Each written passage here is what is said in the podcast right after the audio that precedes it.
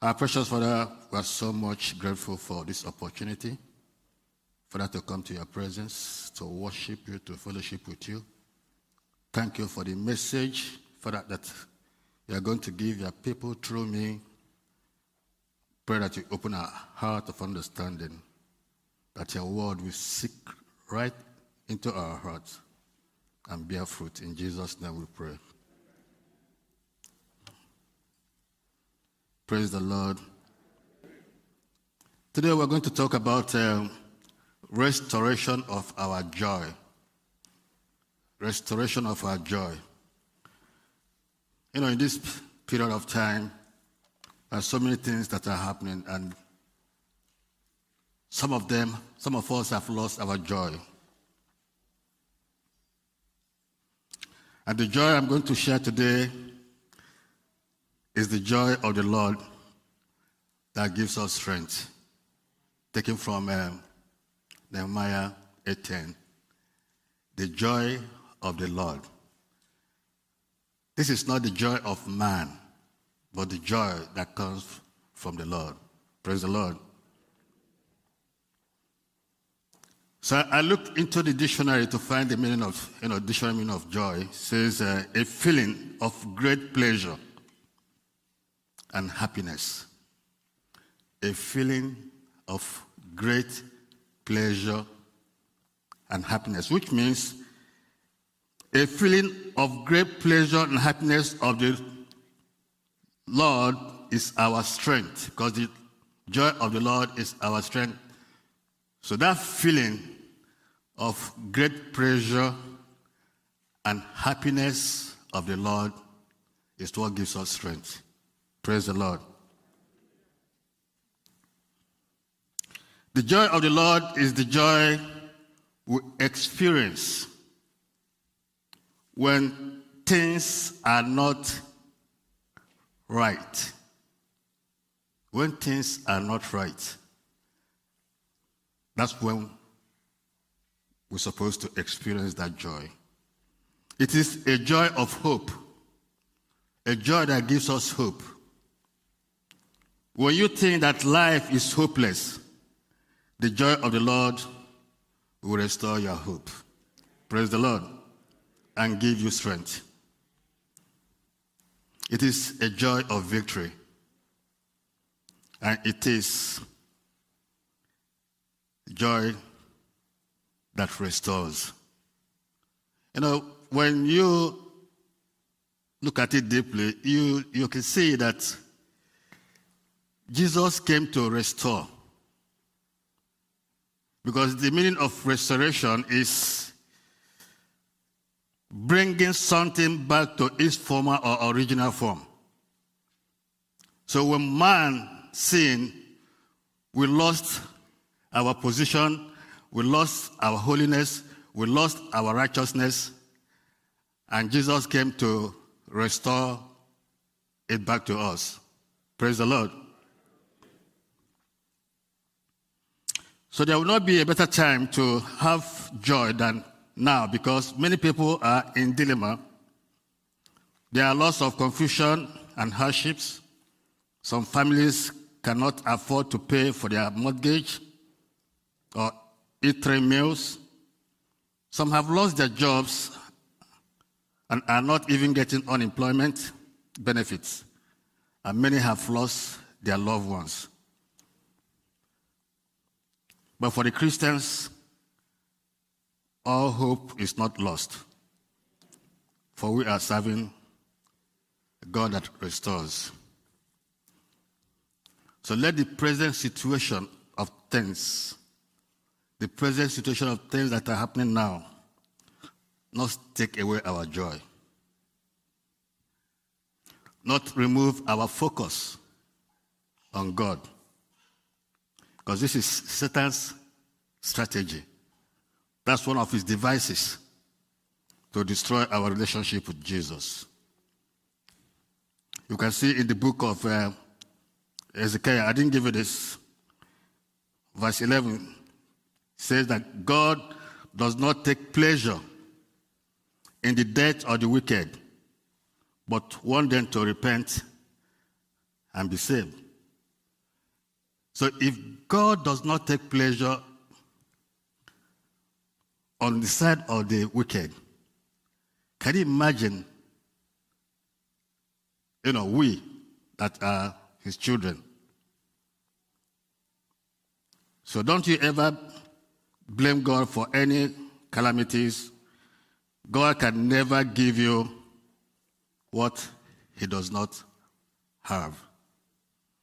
Everything about God is good and perfect. Praise the Lord. Let's look at the book of Job 42:10, New King James Version. The book of Job 42:10, New King James Version says, "And the Lord restored Job's losses when he prayed for his friends. Indeed, the Lord gave Job twice as much as he had before." When you look at when God restores, he doubles.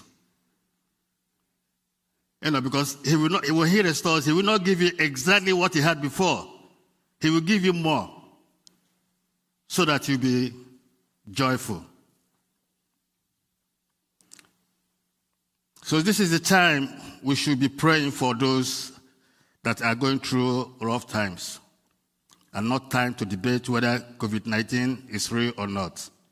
Such statement does not go well with people that have lost their loved ones. So the Bible says Job got his restoration because he prayed for his friends. We're all familiar with what Job went through. But God did not restore him until he prayed for his friends. So these were the same people that had negative thoughts about him, telling him that it was because of his sins that made God to punish him. Yet, he prayed for them. Remember that Job was very faithful in his suffering. He refused to curse God, despite the fact that his wife told him to do that. But instead of cursing God, he cursed the day he was born.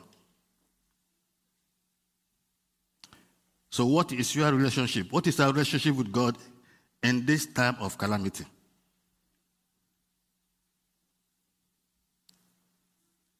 Are we one of those that will blame God? Or shall we be like Job, that was faithful even in his own suffering? And then in the end, God restored him with what he lost, and he gave him twice as much as he had before. Remember that his friends were not exactly the best sources of his comfort or encouragement, but he still went ahead and prayed for them. So this shows that there are blessings in store for us when we pray for others, especially when we pray for those who are not comforting and encouraging to us. And this is exactly what Jesus says in Matthew 5:44.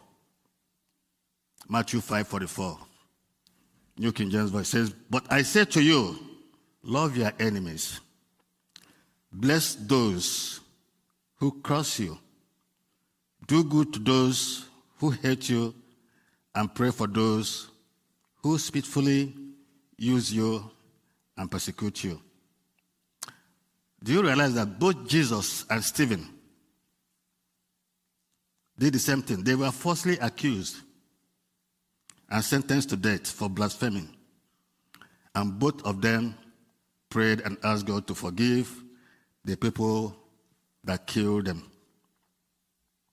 At first, Job was prideful over his friends, but as soon as he humbled himself in obedience to God, he received his healings and restoration of all that he lost. So we should not let pride stop us from being restored or rob us of our blessings. Pride is submitting and depending on yourself rather than depending on God. Pride alienates you from God. And a proud person will always refuse to acknowledge his own mistakes.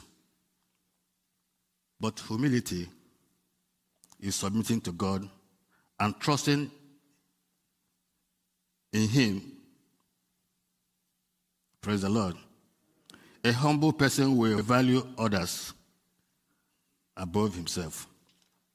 Let's look at Philippians 2:3-4, amplified. Say, do nothing from selfishness or empty conceit, through factional motives or strife, but with an attitude of humility, being neither arrogant nor self-righteous, regard others as more important than yourself. Do not merely look out for your own personal interests, but also for the interests of others. So God wants us to have others in our mind and begin to pray for, even for those that you don't know. Let's look at Habakkuk. Habakkuk 3:17-19. New King James Version. It says, though the fig tree may not blossom, nor fruit be on the vines, though the labor of the olive may fail, and the fields yield no food, though the flock may be cut off from the fold, and there be no herd in the stalls. You see, when you look at this 17, picture what this person is going through. The type of problem he has, nothing was going well for him. And then verse 18 changed the whole picture. He said, I don't care about, what I'm experiencing. I don't care about if there's no fruit on the vine. I don't care about if the field does not yield food, I don't care about if the flock may be cut off from the fold. But verse 18 says, yet. Praise the Lord. It says, yet I will rejoice in the Lord. So no matter the circumstances, no matter what I'm facing, yet I will rejoice in the Lord. I will rejoice in the God of my salvation. Verse 19. The Lord God is my strength. He will make my feet like deer's feet, and He will make me walk on my high heels. Praise the Lord. So this is somebody that is going through difficulties. And then he said, yet, in spite of what I'm facing, in spite of what I'm going through, yet I will not forget, God. And this should be our attitude. Yet I will rejoice in the Lord, because he knows he is serving God that can restore. This is the same word Job said, yet, when he was going through, his pain. Job 19, I didn't give you this scripture. Job 19:25-27. So, but as for me, I know that my Redeemer lives, and he will stand upon the earth at last. And after my body has decayed, he said, after my body has decayed, yet. That's another yet. Yet, in my body, I will see God. I will see him for myself. Yes, I will see him with my own eyes. I am overwhelmed of the thought. Praise the Lord. Proverbs 6:30 to 31, NLT.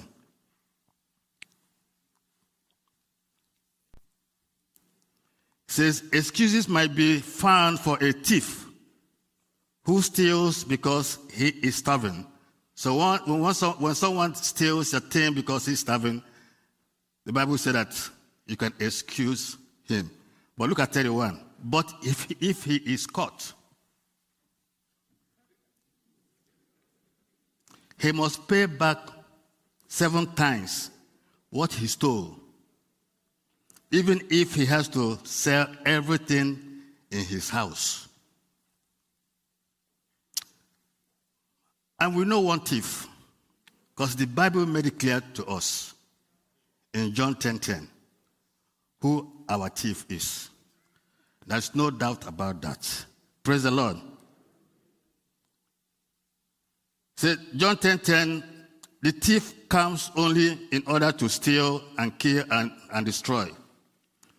So he has 3 missions. It's not only he didn't come only to steal. He will steal, kill, and destroy. And we are told here that when we catch a thief, he has to pay 7 times. So whatever Satan has taken from us,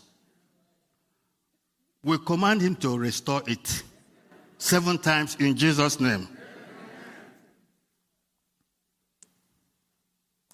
Satan, we know you are a thief, and we command you for 7-fold restoration. Jeremiah 30:17. God says, "For I will restore health to you." Praise the Lord. "And heal you of your wounds, says the Lord." And this is the reason he says he's going to do this.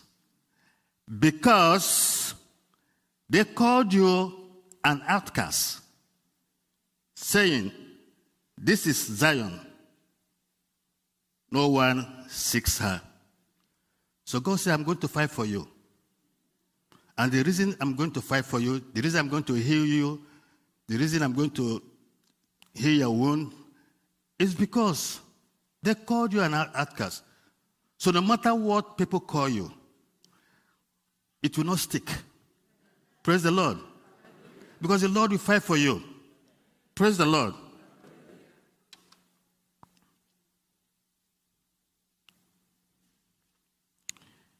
Psalm 46:1 says, "God is our protection and source of strength. He's always, always, always ready to help us in times of trouble."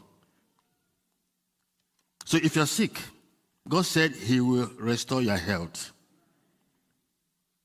He did not say that he is going to, but he will. Because he loves us. Praise the Lord. Let's look. Okay, that's Jeremiah. I think just a minute. Did I go to Jeremiah?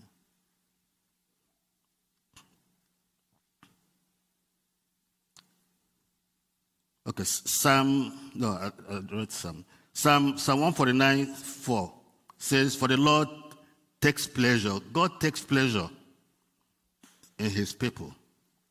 So God takes pleasure in us. He says he will beautify and humble us with his salvation. Praise the Lord.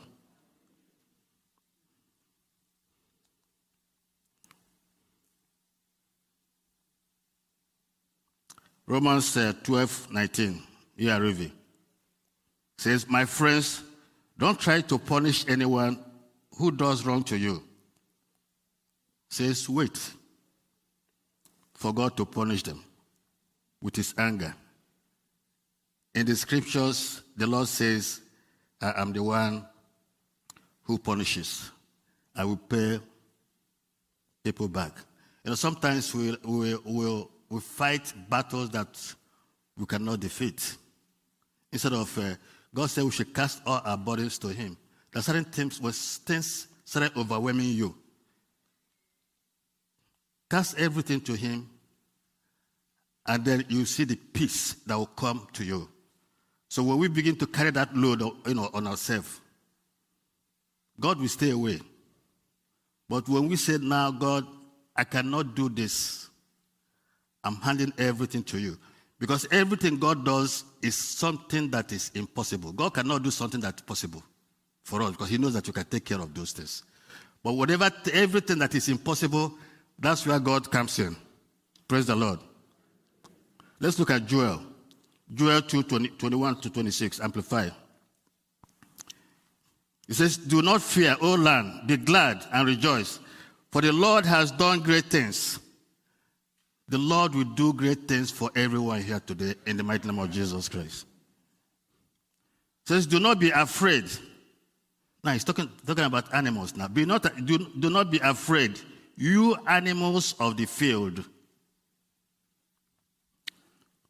For the pastures of the wilderness have turned green. If God can take care of those animals, can you imagine yourself? We that are his children. The tree has produced its fruits, and the fig tree and the vine have yielded in full.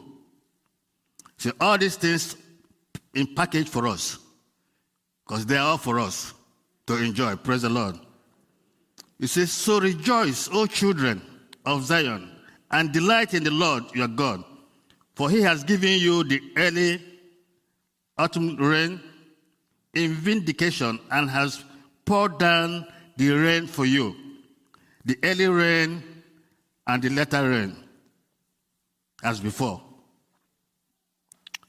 And the threshing floors shall be full of grain, and the vats shall overflow with new wine and oil. And I will compensate you for the years that the swarming locust has eaten, the creeping locust, the striping locust, and the gnawing locust, my great army which I sent among you. You will have plenty to eat, amen, and be satisfied, amen, and praise the name of the Lord, amen, your God, who has dealt wondrously with you, amen, and my people shall never be put to shame. Amen. Amen. You see, God is giving us assurance of abundance. He said, we will have plenty to eat and be satisfied. And he said that he will remove shame. I'm going to talk a little bit about shame. He removes shame from us. See, shame is one of the weapons Satan is using to disconnect us from God. And then if we continue to harbor it in us, it will hinder our relationship with God and even with people around us. The first mention of shame was in Genesis 2. Genesis 2:25, Amp. And the man and his wife were both naked, and were not ashamed or embarrassed. Now this was Adam's stage, Adam and his wife stage before the fall, when they were in the garden. The Bible said that both of them were naked, and they were without sin and without shame. See, at this time, God was visiting Adam, fellowshipping with them. And this is what God intends for us. But unfortunately, Satan deceived them, and they sinned against God. They lost fellowship with God, and were hiding from him because they were ashamed. That's one of the things shame will do to you. You start to run away from God. You want to disconnect yourself from God. You commit sin, or you do something wrong, and then you think that God does not love you anymore. You decide to disconnect yourself from God, running away from him. just like Adam and Eve did.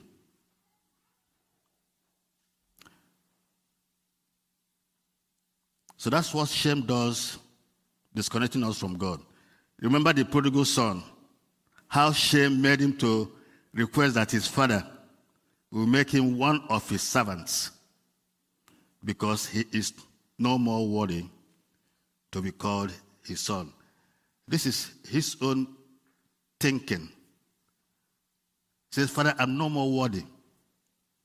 Just take me as one of your servants. I'm no more worthy to be called your son. Not knowing that his father was happy to receive him. Even before he came, his father was waiting for him to come. And then the father received him in a very special way. And this is what happens when we do something wrong. We repent, and God will receive us with gladness because we did what we're supposed to do. But when we sin and then begin to run away from him, then we are destroying ourselves. We are giving Satan a loophole to attack us. Praise the Lord. First John 1:9 says, if we freely admit that we have sinned and confess our sins, he is faithful and just, true to his own nature and promises, because that's his nature. That's the nature of God. And will forgive us our sins, dismiss our lawlessness, and continuously cleanse us from all unrighteousness, everything not in conformity to his way in purpose, thought, and action. Praise the Lord. So let's look at Psalm 51:12, New King James Version. David said, restore to me the joy of your salvation and uphold me by your generous spirit. David is requesting that God should restore the relationship he had with him before. I don't know if, do you remember the time you gave your life to Christ? Do you remember the joy you had that you're now a child of God? You begin to realize how much God loves you. You begin to see the picture of your Father embracing you because you have not accepted Jesus Christ. But unfortunately, as time goes on, some people begin to experience a kind of disappointment, even from the people of your own church. You get a little bit disappointed. This is not what I expected. So that begins to take your joy away. But God said, I am going to restore that joy. Praise the Lord. So no matter the situation, God is in a position to restore. When I get to that, I'll explain. Because joy and happiness are not the same. It's joy, because of time, let me just explain it. It's joy comes for what you know. The knowledge of whom you know gives you joy. The knowledge of God, the knowledge of Jesus gives you joy. But happiness is just... comes when you are comfortable, on your comfort. Now you are comfortable here, you can be happy. But within a second, next second, something else might happen, and then you become sad. But with joy, joy can never cease because it comes from God. So when you focus, keep focusing yourself on God, irrespective of what you are going through, and you focus on him, the joy of God will just come to you. You begin to experience that joy. Haven't you experienced sometimes when you are depressed, you are completely depressed, and then all of a sudden you start praising God. is start worshiping God, singing praises, focusing on Him. And within a short time, you see joy coming to you. You'll be there singing and then be smiling. And that depression will go. So this is what joy does. So joy of the Lord is very important in our life. We focus on God when we have problems, and He will send His joy to us. Praise the Lord. Isaiah 6:17 says, instead of your former shame, you shall have a twofold recompense. Instead of dishonor and reproach, your people shall rejoice in their portion. Amen. Therefore, in their land they shall possess double. Amen. What they had forfeited, everlasting joy shall be theirs. Praise the Lord. So we have everlasting joy to enjoy. Praise the Lord.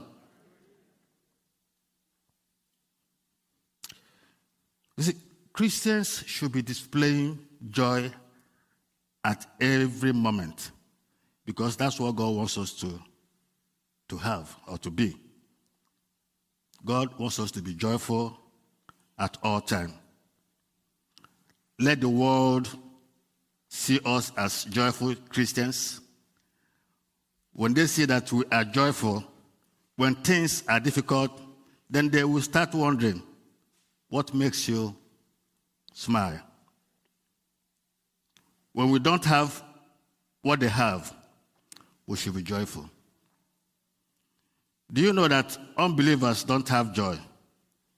What they have is happiness, just like I explained. Joy is for children of God. Joy comes from knowing Christ, while happiness comes from our comfort. As long as you are comfortable, you are happy. But when something happens, your happiness will turn into sadness, just like I explained. But someone with joy will continue to be joyful, irrespective of the situation, because your focus is always on God. The joy we are experiencing is the joy of the Lord, which is our strength, according to Nehemiah 8:10. This is the same joy that made Jesus to endure the cross. Let's look at Hebrews 12:2, Amplified. It says, looking away from all that will distract us. You see, looking away from all that will distract us. Focusing our eyes on Jesus, who is the author and perfecter of faith, the first incentive for our belief, and the one who brings our faith to maturity, who, for the joy, accomplishing the goal set before him. Christ knew what he was going to pass through. He knew.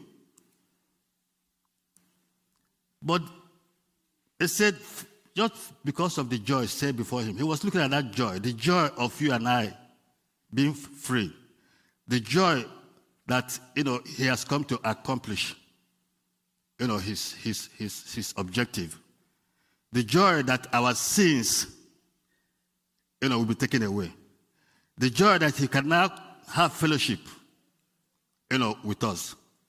Praise the Lord. Second Corinthians 5,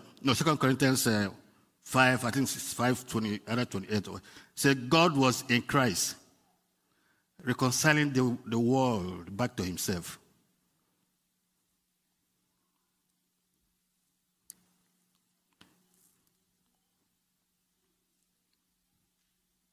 So who for the joy set before him endured the cross, disregarding the shame,